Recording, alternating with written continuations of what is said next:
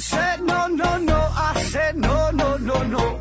You say take me home, I said no, Perignon. You said no, no, no, I said no, no, no, no. No, no, no, no.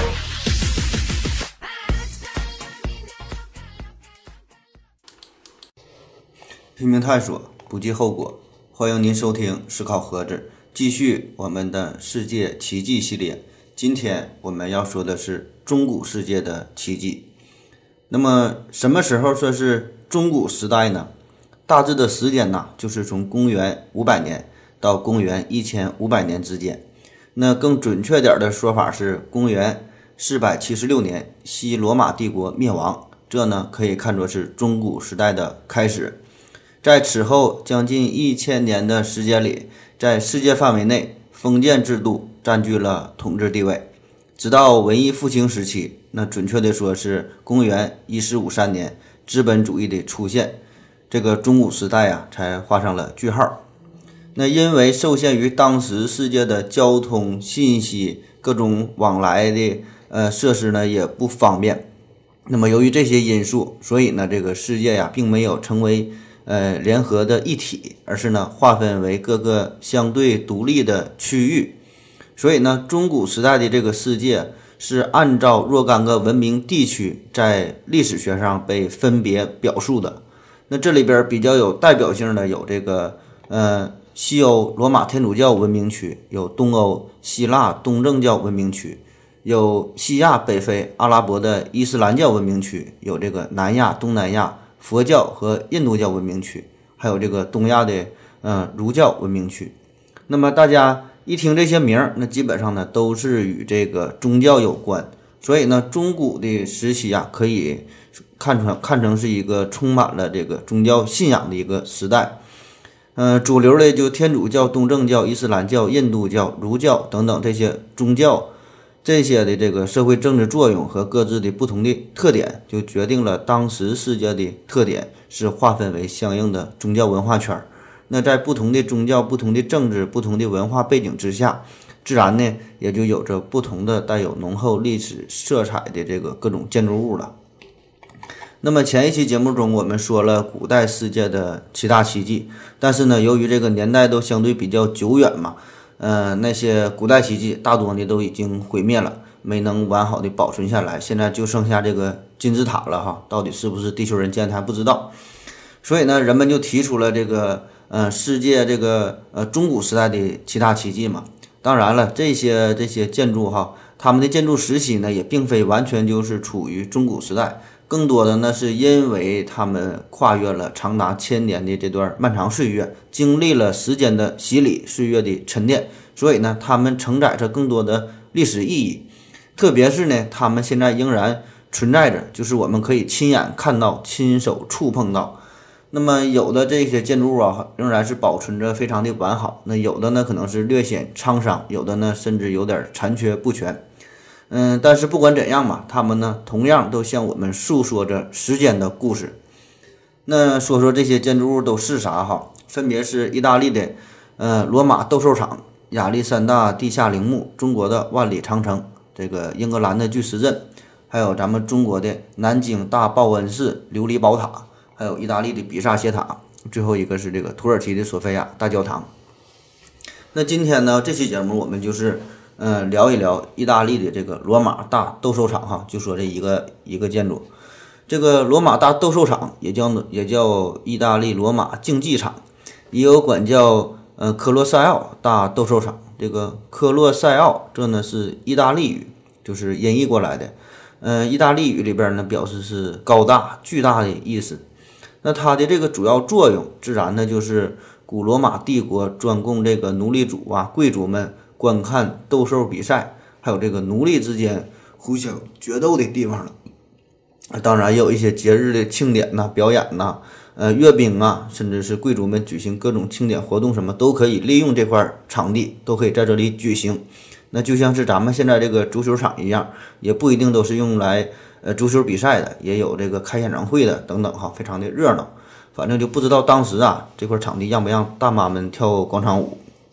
这个罗马斗兽场建于呢是公元七十二到八十二年间，现在的这个遗址呢，是位于意大利的首都罗马的市中心。那基本到罗马旅游的每一位游客都不会错过这个地方。我们从空中俯瞰的话，这个建筑物呢是一个椭圆形。椭圆形它的长轴大约是一百八十八米，短轴是一百五十六米，这个周长是五百二十七米，占地面积呢大约是两万平方米，围墙的高度大约是五十七米。那么这座庞大的建筑可以呢容纳将近九万名的观众，那基本呢这就跟咱们的这个鸟巢这个容量那就差不多。那我们回顾一下历史，为什么要建个这个玩意呢？哈，话说公元七十二年，当时呢这个罗马的皇帝，呃叫做韦帕乡，那么也有翻译成叫呃韦斯帕西安的。那么这个皇帝他呢是为了庆祝征服耶路撒冷的胜利嘛，就给这些凯旋的将领、这些士兵们庆功，然后呢就强迫沦为奴隶的犹太人还有这些阿拉伯人就修建了这座斗兽场。那据说当时是动用了四万人，花了近十年的时间。这个韦帕乡的儿子，呃，叫做图密善。在这个图密善的在位期间，这个斗兽场啊才是得以建成，花了很长时间嘛。那其实这个地方啊，原来是有建筑物的。原来呢是这个之前的皇帝叫做尼禄，他的这个金宫啊就在这个地方。这个尼禄这个人呢，在欧洲历史上算是出了名的一个这个残酷的暴君，人们呢送他一个外号叫做“嗜血的尼禄”。所以呢，这个尼禄皇帝啊早就激起了民愤，然后后来这个暴君就自杀了嘛。那他的这个金宫啊，也是在公元六十四年一场大火，嗯，大火过后就是被烧毁了。所以当这个韦帕乡这个皇帝啊决定填平那座属于尼禄的豪华的金色宫殿，以及呢他的这个人工湖，想要把它变成这个全民的公共的一个娱乐场所的时候，那全国人民呢那是一致都同意的。那就像是现在把这些贪官的别墅啊、高尔夫球场哈，给它改造成全民的。健身广场改造成一个大剧院一样，于是呢，这个斗兽场就是顺利顺利的建成了。我们现在知道，这个斗兽场啊是一个近似圆形的一个建筑，嗯，但是在此之前，这个古希腊、古罗马时期哈，很长一段时间，但凡是这类剧场这种建筑，都是依山而建的，就是依山而建，靠着这个山呢，建成一个半圆形，而不是圆形。就相当于呢，这个观众的席位啊，是借着这个山坡层层的升起，就是呢，在一个斜面上修建了几级台阶，然后呢，这个山脚下呀，这个是表演的舞台。那道理很简单呐，这样呢，就是为了让更多的人可以观看表演嘛。那因为，嗯，受限于当时的这个建筑的工艺嘛，那毕竟没有钢筋、钢筋水泥呀，也没有这个钢化玻璃，那人们就是无法处理这种层层叠叠的这种台阶的问题。那如果你想修建一个规模相对巨大的建筑，那么必然呢就要动用很多的柱子哈，用这个柱子作为支撑。那所以当时这个古希腊人呐，大多的建筑这都是如此，都是这么干的。这个我们可以参参考一下，看一下这个古希腊时期各种有名的建筑，他们最常用的就是利用这种柱子，各种神庙啊都是如此。那么这种利用柱子的建筑好处呢，就是显得非常的宏伟。确实啊，这个柱子很适用于神庙这种建筑，把这个柱子弄得很高，然后中间呢摆一个大神像。但是呢，你利用柱子哈，这你看表演那就不行了。那看表演不一样啊，这对于一个供大家观看的表演场所，那如果有太多的柱子作为支撑，那么自然就会影响到观看的效果。而且呢，你得为了让更多人观看，那么观看的场地就得呢有一定的倾斜的角度，坐更多的人呢。所以，作为一种折中的选择，起初呢，人们就是利用这个山坡的这个自然的坡度，呃，修建这种观看的场所。而这个到了这段这个古罗马这段时期哈，那么这个斗兽场啊，可以说是开创了一个全新的建筑的新纪元。这呢是得益于两方面，那一个呢就是材料，一个呢就是技术。所谓的这个材料这方面啊，那是因为。呃，当时人们发现了一种这个强大能力的混凝土，那它的主要成分呢是一种呃活性的火山灰，然后呢往里边再加上石灰，加上碎石，这样呢它的这个凝集力啊就非常强，而且呢还不透水，这呢就是一个非常良好的建筑的材料了。那另外一方面呢，就是呃得益于这个拱券技术的应用。这呢和我们这个赵州桥的原理呀差不多，因为这个拱面啊，它这个受力方向是向下的。那我们可以受力分析一下，嗯，就是这个力量啊是向下传导的，然后呢，呃，逐渐呢是向两边传导开来。那只要两边它不动，那么这个拱面呢它就不会呃呃垮掉，就不会塌。但是呢，只要你把中间的一块砖给这个一抽掉，那你它就会这个塌了下去。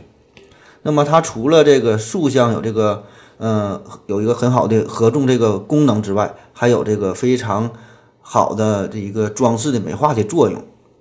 其实呢，这个拱券这种结构和技术，以及前面说的这个火山灰这种混凝土的工艺，哈，早在公元前一世纪吧，就是已经出现，甚至说这可以说是趋于成熟了。但是呢，由于当时的建筑家们并没有认识到它的价值。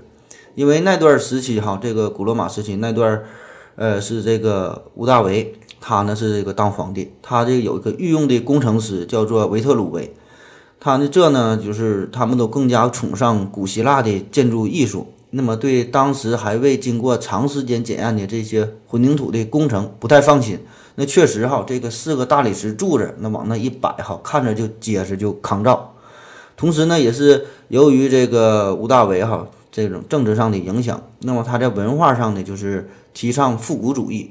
所谓复古主义，就是十分推崇古希腊的文化这些建筑。那么大部分的建筑呢，也都是采用了古希腊的这种形式，就是用这个柱子、这个柱式结构作为呢建筑的形式语言。所以呢，这个混凝土结构还有这个呃拱券的这个结合哈，一直呢就都被忽略掉了。而这个罗马斗兽场的？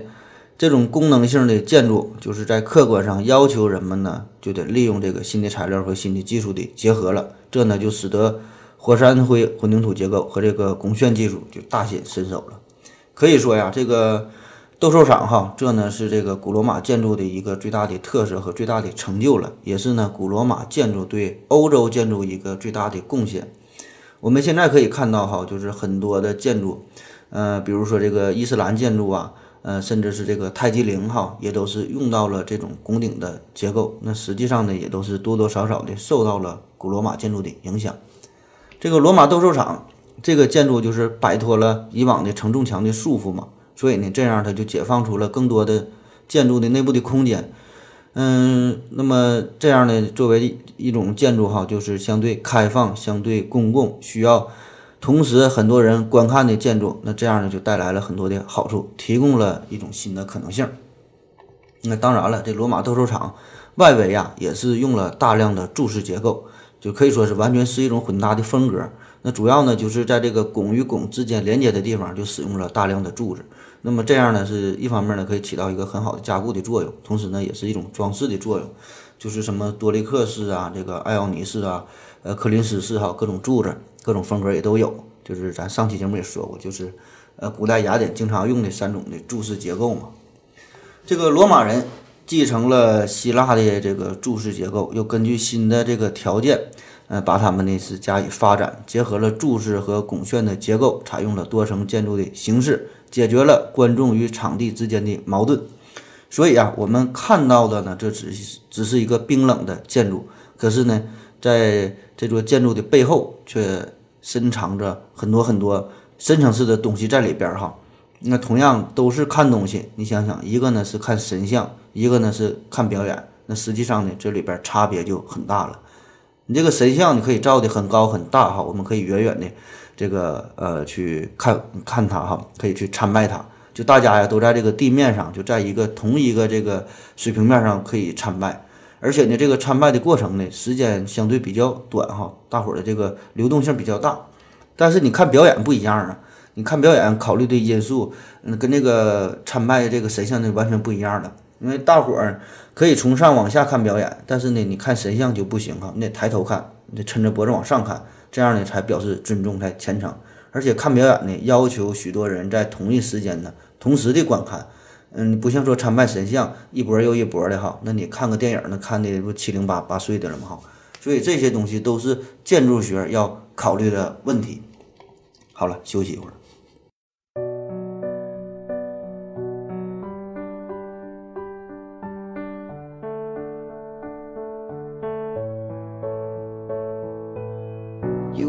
The shadow to my light. Did you see us? Another star, you fade away. Afraid our aim is out of sight. Wanna see us? 好了，喝了口水回来，我们继续聊。那个这个地方可以呃插播一个广告，有兴趣的可以联系我。然后呢，以后我就说喝了某品牌的可乐或者是什么什么茶回来，我们继续聊哈。嗯，我们继续聊。说到这个建筑啊，这里稍微介绍一下维特鲁威和他的著作，叫《建筑史书》。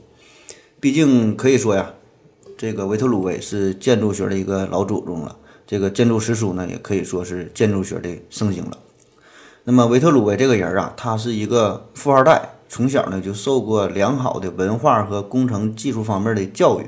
他呢本身是罗马人，但是呢他这个非常熟悉希腊语，能够呢直接阅读各种文献，就参考这个希腊的各种建筑嘛。那就像是咱们现在看这个呃英文文献，看这个德德语的文献一样哈。那么他的这个学识呢是相当的渊博，通晓建筑、经济、管理、机械。这个军事工程等等各种技术，然后呢，自己还钻研钻研过几何学、物理学、天文学、哲学、历史、美学、音乐等等吧，基本就没有他不会的。所以啊，我打算以后就供他作为我的偶像了哈。那么他呢，先后为两代统治者呢都服务过，就是主要担任建筑师和工程师。那么这两位统治者呢，分别是这个凯撒和这个屋大维。那么他的这个建筑史书可以说是。呃，现存的最为古老的，也是最有影响力的建筑学专著了。这名儿啊叫十书哈，十本书。那实际上不是十本书，是一本书分为了十卷。那么这本书它呢就奠定了欧洲建筑科学的一个基本的体系。所以呢，此后的欧洲的建筑基本呢也都能看到这个罗马建筑的影子。他呢主张一切建筑物都应都应当恰如其分的考虑到坚固、方便、美观这三个方面。那书中啊，不仅讲述了建筑构图的一般法则，还有这个城市的规划呀、市政的设施啊、呃积水排水等等很多方面吧，还有这个许多包括这个呃许多建筑师的修养啊、这个教育哈等等这方面的问题。所以我觉得呀，现在有关部门的领导们都应该看看这本书哈。别他妈的开春就修路，没等过年呢，这路又开始刨了又重修。今年建个广场，然后明年就就就拆就拆了哈，天天就拆呢拆呢哈，这名儿就这么来的可能。而且我们的城市哈，我们呢是需要更加实用的这个这些工程，更加惠民的工程，而而不需要这个面子工程。我们呢也更不希望个别的领导在这种修与这个拆的过程中哈。嗯，套用了公款，然后呢，自己呢分得一杯羹哈。嗯，关于这个维特鲁威，我想啊，大家更为熟悉的应该是达芬奇的一幅素描画，这个名字呢就叫做《维特鲁威人》，就是一个光屁股的一个老头儿哈，站在一个圆圈里边。这个达芬奇呢，他当时就是根据一千五百年前维特鲁威在建筑实书中的这种描述，绘制出了完美的这个人体的比例这个构图。啊，扯得有点远了。总之吧，就是，嗯，当时这个古罗马，古罗马人哈，有了这个非常结实的混凝土，有了先进的拱券的结构，同时呢，呃，继承了古希腊人这种建筑的经验，再加上维特鲁威的这个指引嘛，这个罗马斗兽场此事成矣。人们呢，就是不再需要这个靠山而建筑这种剧场的结构。这个罗马斗兽场是这个罗马帝国时期规模最大的一个椭圆形的一个斗兽场了。光这个中央的中央表演这个区域哈，长轴呢就是八十六米，短轴呢是五十四米，这基本就是呃接近于我们现在的一个足球场的尺寸了。阶梯式的看台呢是逐步升起的，总体的这个坡度啊接近六十二度，这呢既很好的符合了建筑结构的这个力学原理，同时呢也为这个观众啊提供了一个。嗯，很好的观看视角。这个看台呀，分为五个大的区域，嗯，大约呢有六十排。那最下边的自然呢就是这个贵宾席位了哈，就这个 VIP 呀。那主要呢就是元老啊、长官呐、祭司啊，这个有头有脸的人呗。这个地方呢有钱你也弄不着票。第二层呢是这个供这个贵族使用的，第三层呢才是这个富人区。呃，第四层这个第四这个区域哈是这个普通的公民所使用的，那最后一层就是外围的，就是给这个底层人使用的，嗯，基本就全都是站票了。在这个观众席上边还有用这个悬索吊挂的天棚，那注意哈，这这个吊挂的天棚并不是卖吊票，这呢是用来遮阳避雨的。在这个斗兽场的东西长轴的两端各有一个经过斜坡通往外面的门。一个呢叫做生门，另外呢，另外一个就叫做死门。经过这个生死的搏斗，那活下来的这个呃决斗士呢，就可以从这个生门走出去，成为一个自由的人。而这个死门，那就不用多说了。斗兽场的看台呢是三层的混凝土制成的，呃，筒形的这个一个结构。那每层呢有这个八十的八十个这个拱，也就相当于八十个这个门啊，八十个开口。然后呢，观众们入场的时候啊，就是按照自己的座位的编号，首先呢找到自己应该从哪一层哪个拱门入场，然后呢再沿着这个楼梯啊找到自己所在的区域，最后呢找到自己的排位，然后呢自己的位置。整个这个斗兽场嘛，咱说最多可以容纳九万人，因为这个入场设计非常的合理，所以呢不会出现拥堵啊混乱的现象。据说哈。当时呢，只需要十分钟到十五分钟的时间就可以完成这么多人的入场与这个退场。那么这种设计，即使在今天，许多这个大型的体育场呢，仍然也都是沿用着，这个原理都是一样的。其实这个斗兽场的很多的建造结构哈，不单是这个入场和退场这种建筑，其他方面吧，也是被我们今天的这个建筑师这个去参考去学习的，应用到这个现代的建筑之中。嗯，特别是这个体育场啊、剧场的这个设计，比如说这个看台的分布啊，呃，观众的入场散场分流的技术啊，甚至这舞台的地下的通道和机关的设计啊，使用这个活动的天棚啊，来解决呃遮阳避雨这种结构，呃，这样呢就可以使得剧场啊成为这个全天候使用的剧场了，等等吧，很多方面都是我们现代人仍然在学习使用的。那说到这个斗兽场，大家呢最关心的自然呢就是这些决斗士了。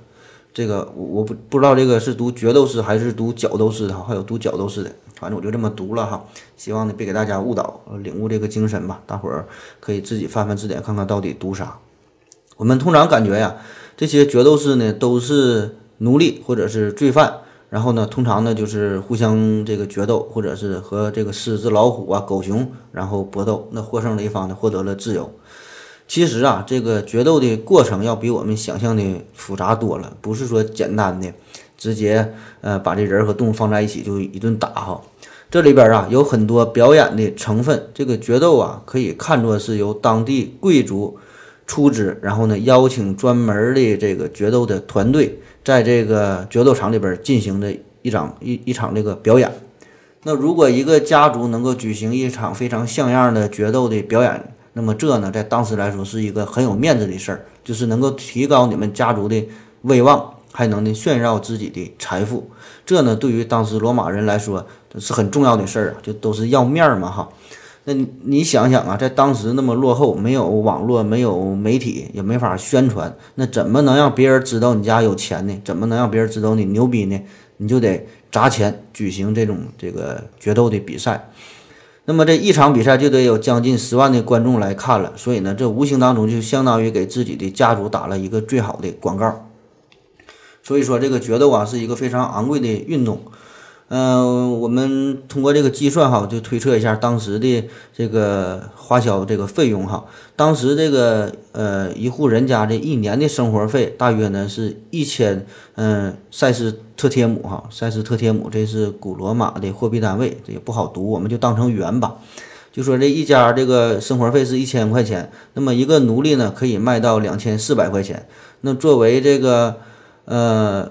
可以参加这个决斗的这个奴隶，这个一般的一个决斗士，大约的价格在一千到三千元之间，这就相当于大约就是一年的这个花销了。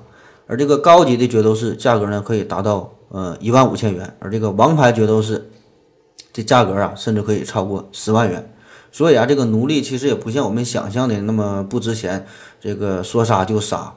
所以啊，也不是说每天都有这个决斗比赛的，一般呢都是在这个每年年底，呃，才能举行几场大规模的比赛。而对于这些职业选手来说，这个比赛呀，也不是说的完全就等于呃死亡，比一场就完事儿了。那死亡率其实呃没有想象的那么高。那毕竟啊，他得反复表演，这个多为家族这个赚钱呐。这呢就有点类似于咱们现在这个看起来非常残酷的美摔哈 WWE，这里边呢有着很多的表演的成分。嗯，而且这个决斗士的生死啊，很大程度上呢也是由这个赛事的主席所决定的。而这个混得好的这个决斗士呢，呃，甚至可以从这个决斗的这个过程中，就这个收入啊，可以取得一定的分成，甚至呢，他也可以拥有自己的呃财产，呃，甚至可以有钱了，也可以买奴隶。那最后呢，这个挣到了一定的钱，可以呢，呃，赎买自己的自由。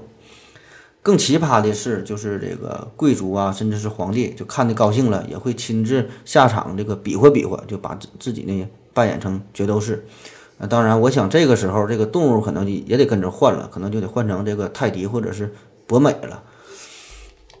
决斗士在这个身份上确实多数属于奴隶，但都不是一般的奴隶。嗯，而且这个这些决斗士啊，还要经过这个学校的一个训练哈，成为这种非常专业的比赛的人士。那这里边所谓的专业，一方面就是说要学习格斗的技能，另一方面呢，就是说你还得会演呐。那这帮人随便拿出来一个放在今天，那保证都是功夫巨星。就说你得会打，打的呢还得好看。那在大多数情况下，这个决斗的表演的整个过程啊，也都是有这个剧本安排的，甚至这些剧本啊，这些表演的内容都会，呃，在这个决斗表演之前都会提前公布出来，目的呢也是为了吸引观众。就比如说，呃，明天嗯要举行一场这个杀破狼的表演比赛哈，是由老刘家族这个独家赞助的。那后天可能是上演暴力街区，是由这个思考盒子贵族这个拿钱支持的。其实呢，这就和咱们现在的各种综艺节目没有什么本质上的区别，就都有一个剧本，就和拍电影差不多。不是你看着，呃，那些明星啊那么自然的表演，那实际上都不一定拍了几回了。目的呢，就是为了赚人眼球呗。嗯，当然这个，呃，当时的人家这个古罗马这个斗兽表演呢，在一定程度上，在一个侧面上也是丰富了人们的业余生活吧。那只不过。这个古罗马的这场 cosplay 哈，更加的血腥，更加的暴力，更加的刺激，更加的真实。那看着呢也是更加的过瘾了。当时呢还出现了许多这个专门的呃培训决斗士的学校。那么这个学校呢，通常也是由这个斗兽场呢来为这个学校提供资金，因为你培养出更多的这个决斗士哈，呃才能参加比赛，那才能吸引更多的人嘛。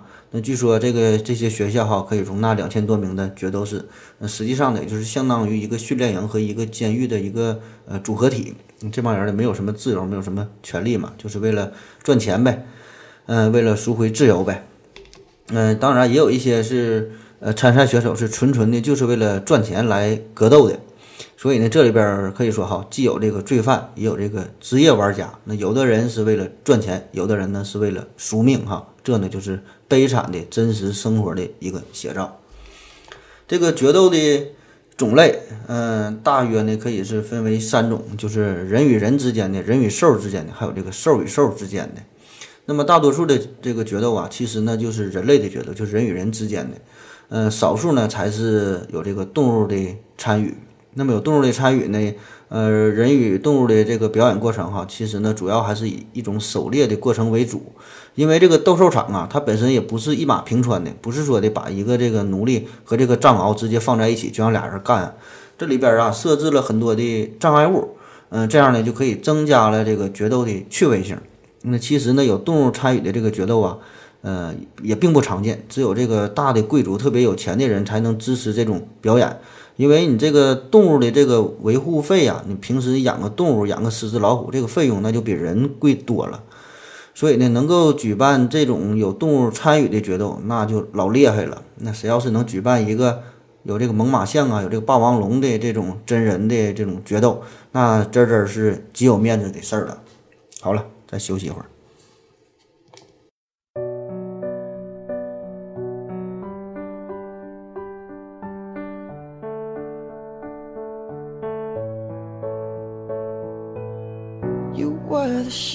To my light. Did you see us? Another star, you fade away, afraid our aim is out of sight. Wanna see us. 好了，尿了个尿回来，我们继续聊。同样哈，这个地方也欢迎广告植入，有兴趣的厂商呢可以找我。嗯、什么各种治疗尿频、尿急、尿痛、尿不尽、尿分叉、尿等待的药物哈。嗯、咱们继续说这个斗兽场。当初这个斗兽场工程竣工的时候啊，举行了非常盛大的庆祝典礼。古罗马统治者共襄盛举，组织了五千头猛兽和三千名奴隶的一个群殴的表演。那么这呢，才是最真实版的这个大逃杀，人与兽、人与人之间呢进行了血腥的厮杀。这场厮杀足足呢持续了一百天，直到这个五千头猛兽和三千条人命啊，这个自相残杀，同归于尽。所以啊，今天的什么吃鸡游戏哈，这比起来呢，简直都弱爆了。无怪乎有人说，只要你在决斗台上随便抓起一把泥土，放在手中一捏，就会看到印在掌上的斑斑血迹。当年呐，古罗马著名的这个奴隶起义的首领叫斯巴达克，那就是一名决斗士。他呢，最初是率领了七十八个角斗士进行起义，很快呢，就发展到了九万多人，在罗马各地坚持战斗，嗯、长达两年多。那么这次奴隶的起义啊，给这个罗马奴隶制是一个沉重的打击。斯巴达克起义呢，也是人类历史上最为著名的，且是影响最为久远的一场奴隶起义了。这个斗兽场除了斗兽的表演呢，还有一些大型的呃歌舞表演之类的活动。那么表演的这个区域，这地下呢藏着很多的呃这个呃管道，还有一些洞口。那么这里边呢就可以储藏一些道具啊，放一些野兽啊，嗯、也可以这个放这些决斗士。那么表演的时候呢，就是再把它们吊起来，就升到这个地面上。所以呢，现在很多的呃这些呃剧场啊，也都是采用了这种方式。这个斗兽场呢，甚至可以利用呃输水道进行引水。那么就是公元二百四十八年，在这个斗兽场呢，就将这样的一个呃引水的管道呃放入其中，呃进行了一场表演，就是表演区形成了一个湖，然后呢表演的是一场海战的场面。这呢是来庆祝罗马建成一千年。那我们现在的舞台哈，是很多都是从中受到了启发。这个斗兽场在这个建筑史上啊，堪称一个典范的杰作和一个奇迹，呃，以其庞大、宏伟、壮观而称著于世。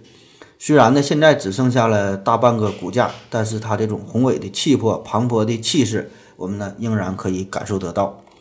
在公元二百一十七年，这个斗兽场呢是遭到了雷击，然后引起了大火，受到了部分的损坏，但是呢很快就又修复好了，继续这种搏斗的表演。那么这样的活动呢，一直是持续到公元五百二十三年才完全被禁止，那毕竟是有点太野蛮了嘛。公元四百四十二年和公元五百零八年两次强烈的地震，对这个斗兽场都是呃造成了非常严重的损毁。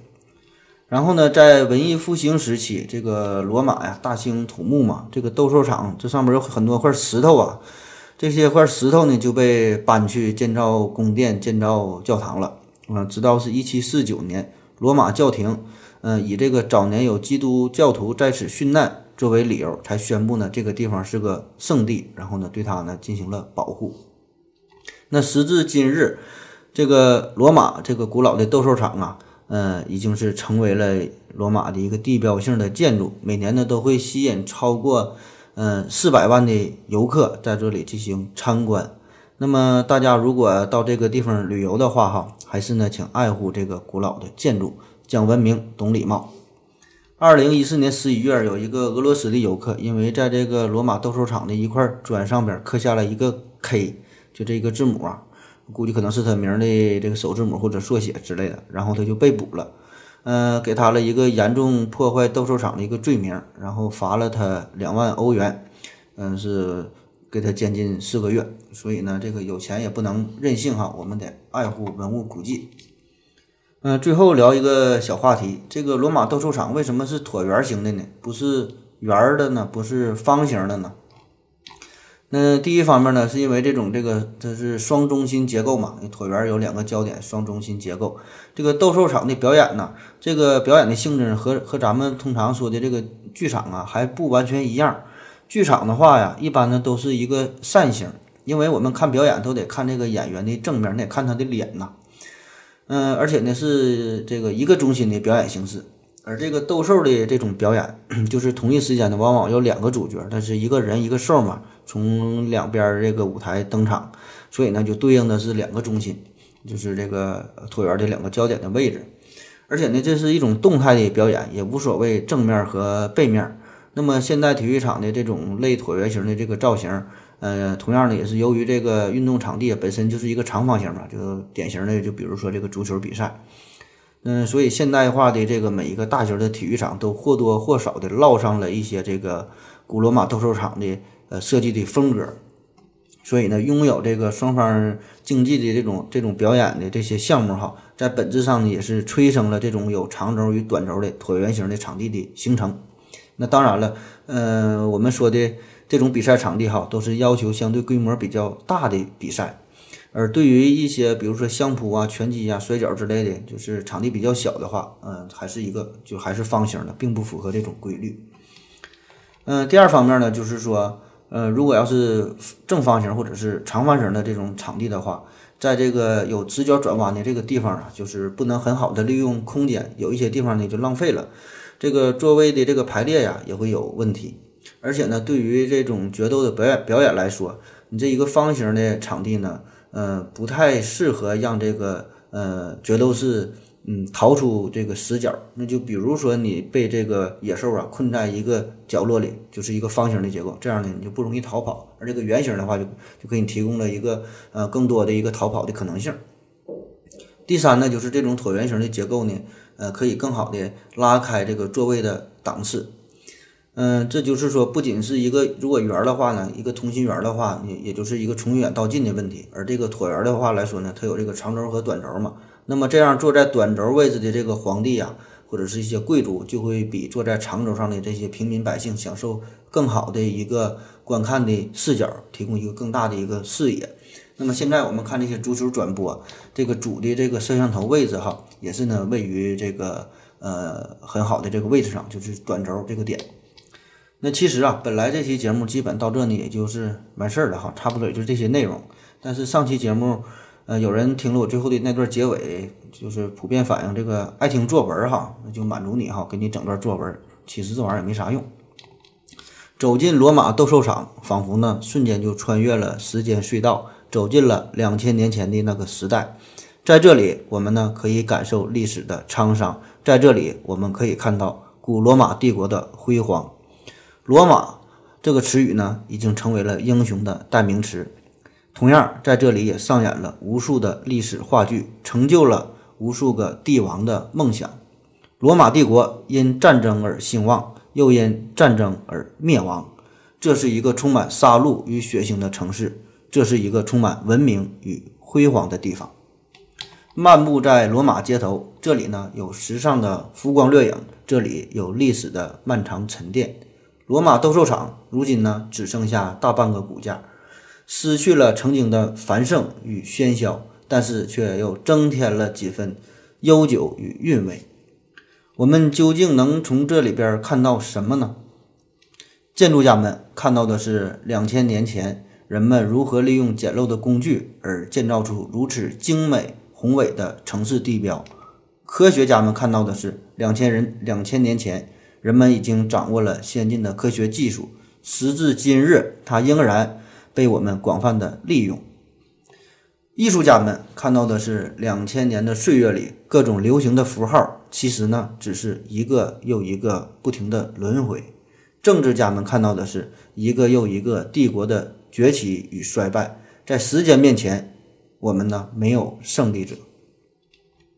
罗马竞技场。从它诞生的那天起，就是罗马的象征。今天呢，仍是如此。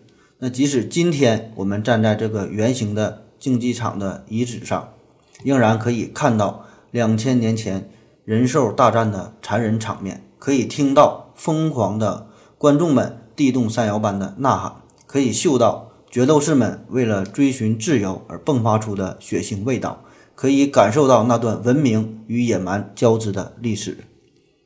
站在斗兽场的中央，面对一块块已经千年风吹雨打的斑驳巨石，遥想古罗马当年的辉煌是那样的光荣，那样的残酷，是那样的光明，又是那样的黑暗。这呢是古罗马人的历史，也是我们全人类的历史。如今，我们通过电影，通过各种书籍，通过各种媒体，可以呢更加深切地感受到当时在这里发生的人与兽之间的残酷的格斗与搏杀，而这一切只是为了给坐在上面的观众带来一些原始而又野蛮的快感。夕阳把最后的血色光影投放在斑驳的围墙之上，曾经的悲鸣与声音、呻吟、呐喊与呼唤。似乎呢，从一个个拱门迸泻而出，回旋在天空之上。如今只留下这些残垣断壁，任风吹日晒，供我们后人无尽的唏嘘。好了，整完了，谢谢大家，再见。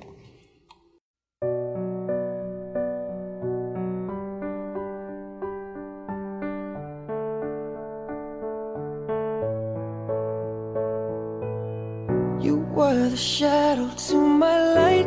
Did you see us? Another star, you fade away. Afraid our aim is out of sight. Wanna see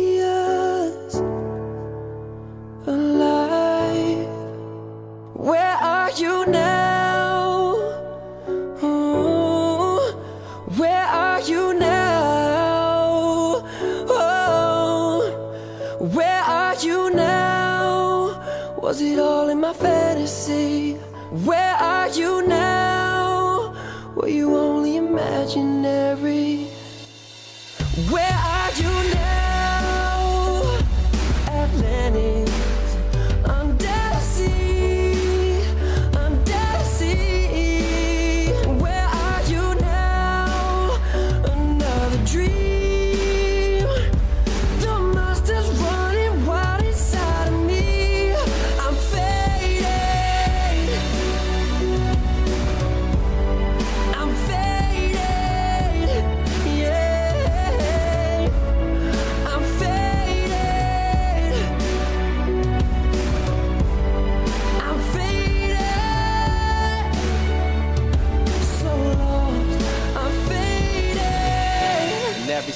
Night I'm with a different girl. Who would've knew that life could be a lonely world? I'm reminiscing, missing everything we were. So I could be with you, but I still think of her. It's crazy how we don't even talk. And I still think of you in every single place that I walk. In my home, in my city, I guess you left a mark. Ain't it funny how you miss the brightest times when it's dark? But the love of my life just turned into anonymous. So now you're a stranger that I don't wanna miss. A stranger with all the clothes in my laundry bin. All of her dresses, sweaters, and cardigans. I should throw them out, I should just forget it. The past can only hurt you if you let it. But I let it, cause I'm still about you. Life is fucking crazy, but it's crazier without you. Where are you now?